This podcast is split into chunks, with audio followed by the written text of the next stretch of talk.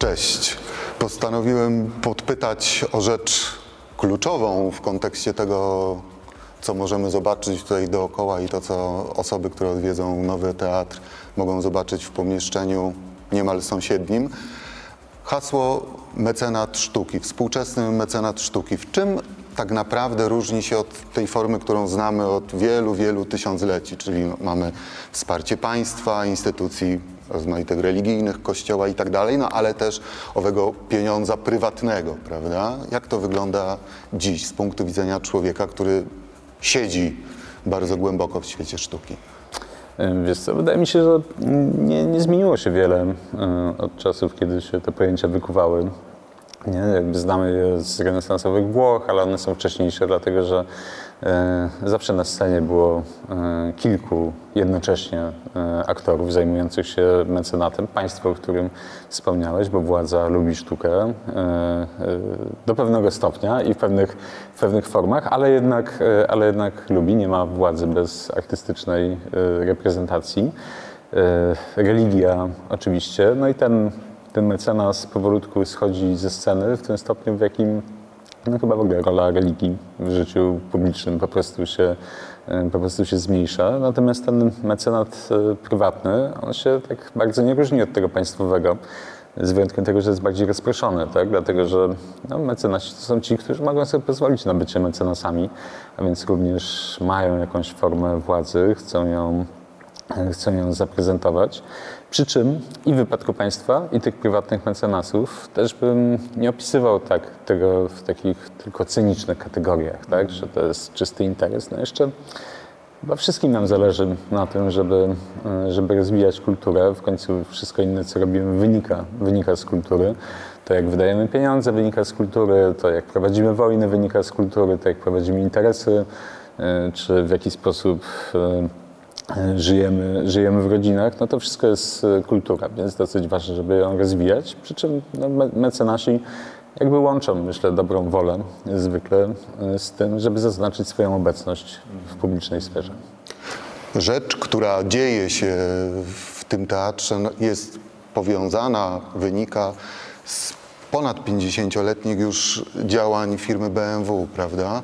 I chodzi teraz o kwestię taką, trzymając się owego mecenatu, czy wystarczy, no pytanie, pytanie gdzieś tam lekko prowokujące, czy można być dobrym mecenatem, mecenasem, ograniczając się tylko i wyłącznie, wiesz, do kliknięcia, wykonania przelewu, doraźne wsparcie finansowe, czy jednak mówimy tutaj o jakiejś współpracy bardziej długofalowej, rozpoczynającej się na jeszcze zanim, zanim dane dzieło powstanie? E, tak, można mecenat uprawiać na bardzo wiele różnych sposobów. E, pewnie z punktu widzenia wielu artystów e, ten mecenas klikający w przelew i robiący go też nie jest, nie jest najgorszą formą. Przy czym jak już tak ściśle chcemy chcemy rozumieć to, to słowo, to pojęcie mecenatu, to jednak wyobrażamy sobie kogoś, kto jest blisko, blisko artystów, nie wysyła tego pieniędzy, tylko jest jakoś zaangażowany w, sztukę, tak jak ten wzorzec Sèvres, mecenatu, czyli e, florenccy medyceusze, e, no oni byli też kolekcjonerami, byli przyjaciółmi artystów, to, to nie było tak, że po prostu wydawali tylko, tylko pieniądze, tylko uczestniczyli w tej sztuce, żyli, e, żyli w niej i korporacje takie jak BMW no, od kilkudziesięciu lat jakby wchodzą w tą rolę, też się jej, też się jej uczą. Nie? BMW też przez te 50 lat e, rozwijało i pogłębiało tę swoją współpracę. Nie? Oni, oni zaczęli ją od zaproszenia bardzo znanych artystów do tego, żeby malowali ich samochody i to te samochody w takich wersjach absolutnie rajdowych, e, czyli nie, nie, takie auta, którymi, którymi jeżdżą ludzie po ulicach, tylko, tylko takie auta, którymi zawodowi tak, kierowcy jeździli. Wyścig Le Mans, 75 tak, tak, tak. Mm. i samochód, który staje się mm. tym dziełem sztuki, które wyjeżdża z mm. ekskluzywnych mm. galerii do ludzi, mm. do, do fanów sportu motorowego, prawda?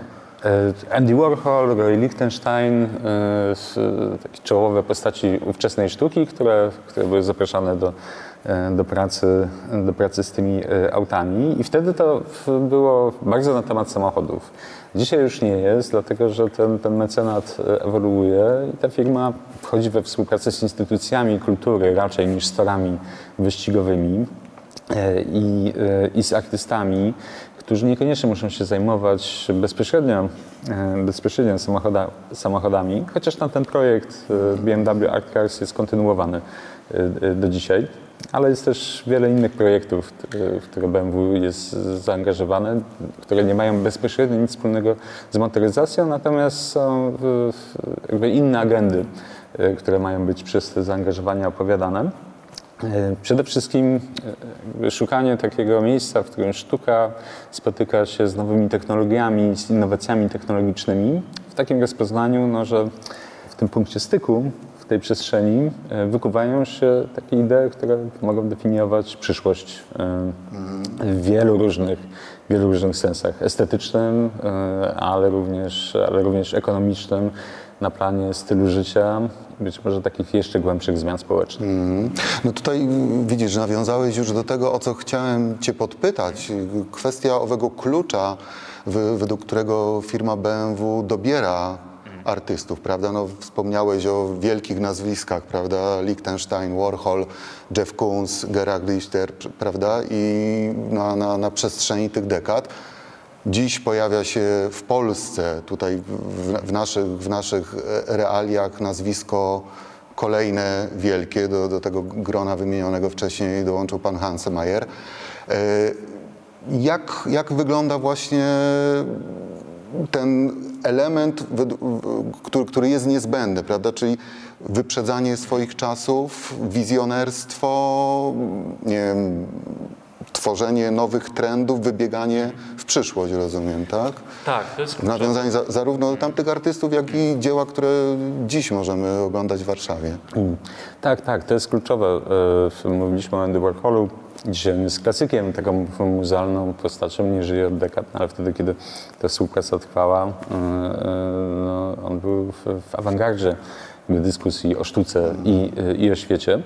Natomiast w tej chwili tym, tym kluczowym elementem wyboru, oprócz oczywiście artystycznej jakości samej w sobie, jest poszukiwanie takich praktyk, które właśnie po pierwsze angażują nowoczesne narzędzia technologiczne do tworzenia sztuki, a po drugie tematyzują e, też, e, też tę kwestię, czyli e, chodzi tu o artystów, którzy wprowadzą taki namysł, w jaki sposób technologie nie tylko zmieniają to, jak wyglądają na przykład wystawy, ale w jaki sposób mogą zmienić świat, w którym żyjemy na co dzień, poza wydarzeniami artystycznymi.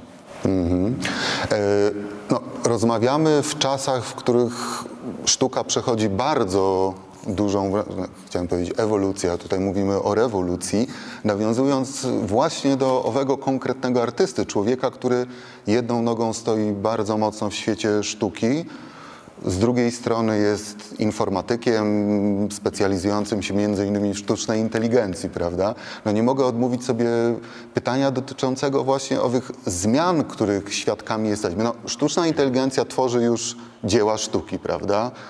Yy, Jak w Twojej ocenie będzie wyglądała ta bliska, trochę dalsza bądź daleka przyszłość? No wiesz, chciałoby się aż zapytać, trzymając się owego tropu powiązań z motoryzacją, prawda? No, kierowca, człowiek staje się coraz mniej potrzebny w samochodzie. Samochody są już dziś autonomiczne. To samo możemy zaobserwować w świecie sztuki. No, po, co, po co człowiek? No, to, Dłuto za, za, zamieniono na komputer i Tu, tu, tu jednak bym za, zaoponował, dlatego że no, posłużyłeś się tym przykładem e, motoryzacyjnym, bo w tym projekcie jesteśmy w takiej ramie, ale upierałbym się jednak, że e, nawet w najbardziej autonomicznych samochodach człowiek odgrywa absolutnie zasadniczą rolę, bo jednak chodzi o to, żeby się przemieszczać, żeby podróżować, żeby właśnie ten człowiek e, mógł pojechać z jednego miejsca w inne miejsce, więc e, człowiek pozostaje absolutnie podmiotem i motoryzacji, i na pewno w sztuce. E, I e, z Michaelem Hatzmayerem dużo dyskutowaliśmy e, o tych sprawach, jakby w obliczu tego, tego projektu, który jest współtworzony przez inteligentne algorytmy. Nie sposób było nie prowadzić takich debat, tak? Kto jest artystą? Komputer, architekt. I, Michael w ogóle nie przepada za tym terminem sztuczna inteligencja z powodu jego takich popkulturowych uwikłań i tego, że tak naprawdę nie wiadomo, co to jest sztuczna inteligencja. Każdy rozumie pod tym terminem e, trochę co innego e, i w związku z tym e, jedni teoretycy mówią, że sztuczna inteligencja to jest taka technologia, która jest przed nami. Inni mówią, że bzdura, jesteśmy otoczeni różnymi formami sztucznej inteligencji już, już od dawna. To jest kwestia definicji.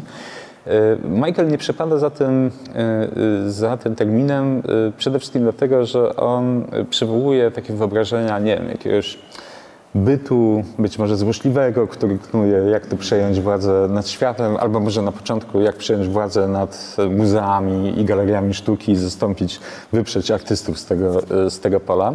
Natomiast te narzędzia, z którymi Michael pracuje, nie działają w ten sposób. On opisuje swoją relację do tego, czego nie nazywa sztuczną inteligencją, i jako partnerstwo taką pracę ramię w ramię. To nie jest coś zamiast, tylko, tylko, pracowanie, tylko pracowanie razem.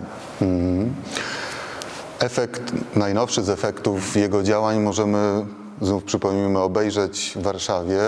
Rzeźba wydrukowana przy pomocy technologii 3D Digital Grotesque w trzeciej odsłonie już, prawda, za, za, zawitała do Polski, plus prezentacja multimedialna. W ten sposób Warszawa, Nowy Teatr dołączyły do grona no, najbardziej prestiżowych instytucji, z którymi BMW na przestrzeni owych wspomnianych dekad y, współpracowało, prawda? Począwszy od y, Tate Modern po La Scale i tak dalej, i tak dalej. Powiedz mi proszę jeszcze tutaj, żeby naszą rozmowę zakończyć gdzieś na tym naszym polskim podwórku, czy tego rodzaju wydarzenia naprawdę świadczą o tym, że nie musimy mieć kompleksów pod względem owego wspierania i żywotności, prężności tej, tej naprawdę wizjonerskiej sztuki nad Wisłą. Znaczy, wiesz szczerze mówiąc, nie, e, pracując nad tym projektem, nie, nie zastanawialiśmy się nad, e, e, nad kwestią kompleksów. Byliśmy szczęśliwi, że taki twórca, artysta, architekt przede wszystkim, bo Hans Mayer się w pierwszej kolejności przedstawia jako, jako architekt, a także jako programista, że przyjął, że przyjął nasze zaproszenie. Natomiast jesteśmy, jesteśmy w Nowym Teatrze, w no, takiej instytucji, która która jest świetna i ta jej jakość, myślę, ma taki wymiar absolutnie globalny. Ona nie jest świetna e, lokalnie na, na miarę warszawską, e, tylko, tylko to jest bardzo nowoczesne miejsce, nowoczesne, nie mówię o infrastrukturze, tylko nowoczesne w intelektualnym sensie, w artystycznym sensie, w takiej gotowości do dyskutowania najbardziej najbardziej progresywnych, aktualnych problemów, używając do tego bardzo nowego takiego współczesnego, współczesnego języka, więc na pewno siedząc w Nowym Teatrze nie ma powodu do, do tego, żeby mieć, żeby mieć kompleksy. I ten projekt,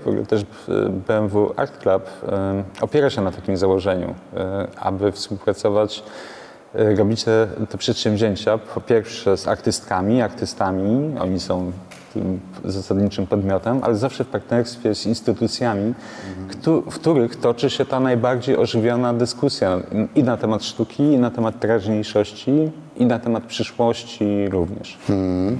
Naszą rozmowę za zacząłem nie dżentelmeńsko od tematu pieniędzy. Chciałem na pieniądzach bądź ich braku hmm. zakończyć naszą rozmowę rozmawiając o, znów o naszych czasach, tych jeszcze nazwijmy je postpandemicznymi, y, o czasach, w których wiele osób załamuje ręce, że no, ludzie nie interesują się prawdziwą sztuką, y, kulturą ambitną w najogólniejszym tego słowa znaczeniu.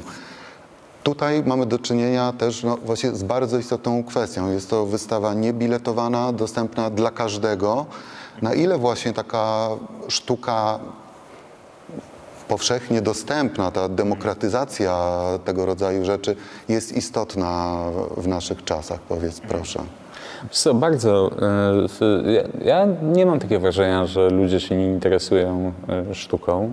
E, Właściwie odnoszę wrażenie wręcz przeciwne, że publiczność w Polsce rośnie, ale publiczność się tworzy wtedy, kiedy jest podaż projektów, wydarzeń, wystaw. Jeżeli, jeżeli zaczynasz pokazywać sztukę, jeżeli jest więcej galerii, jeżeli jest więcej takich wydarzeń jak Digital Grotesque 3, jak ta wystawa, e, to buduje, się, to buduje się publiczność. Publiczność buduje się podczas oglądania, podczas chodzenia. Jasne, że w miejscu, w którym się nic nie dzieje, e, nikt się nie interesuje sztuką, dlatego że ta publiczność nie ma szans się e, wykształcić. Także to działa w ten sposób. Nie, nie można czekać na to, aż pojawi się publiczność wydarzeń artystycznych, nie wiadomo skąd, ona nie przyleci z Marsa, tylko po prostu trzeba ją zbudować. A żeby zbudować, trzeba robić rzeczy, trzeba pracować i trzeba ludziom y, oferować interesujące, mądre i, i zaskakujące doświadczenia, takie jak mam nadzieję oferuje ta, ta wystawa, którą zrobiliśmy w Domym Teatrze. Także pozostaje zaprosić wszystkich. Miejsce wyjątkowe, wyjątkowy artysta, wyjątkowe dzieło, no i wyjątkowe doznania. Uczmy się tej sztuki. E, Bardzo serdecznie zapraszamy e, do Nowego Teatru. Czasu nie ma dużo. E, Do 22 października trwa wystawa, więc nie wiem, co powiedzieć, spieszmy się oglądać sztuka i projekt Michaela Hansmayera, póki, póki tu jest. Bardzo dziękuję. Dzięki.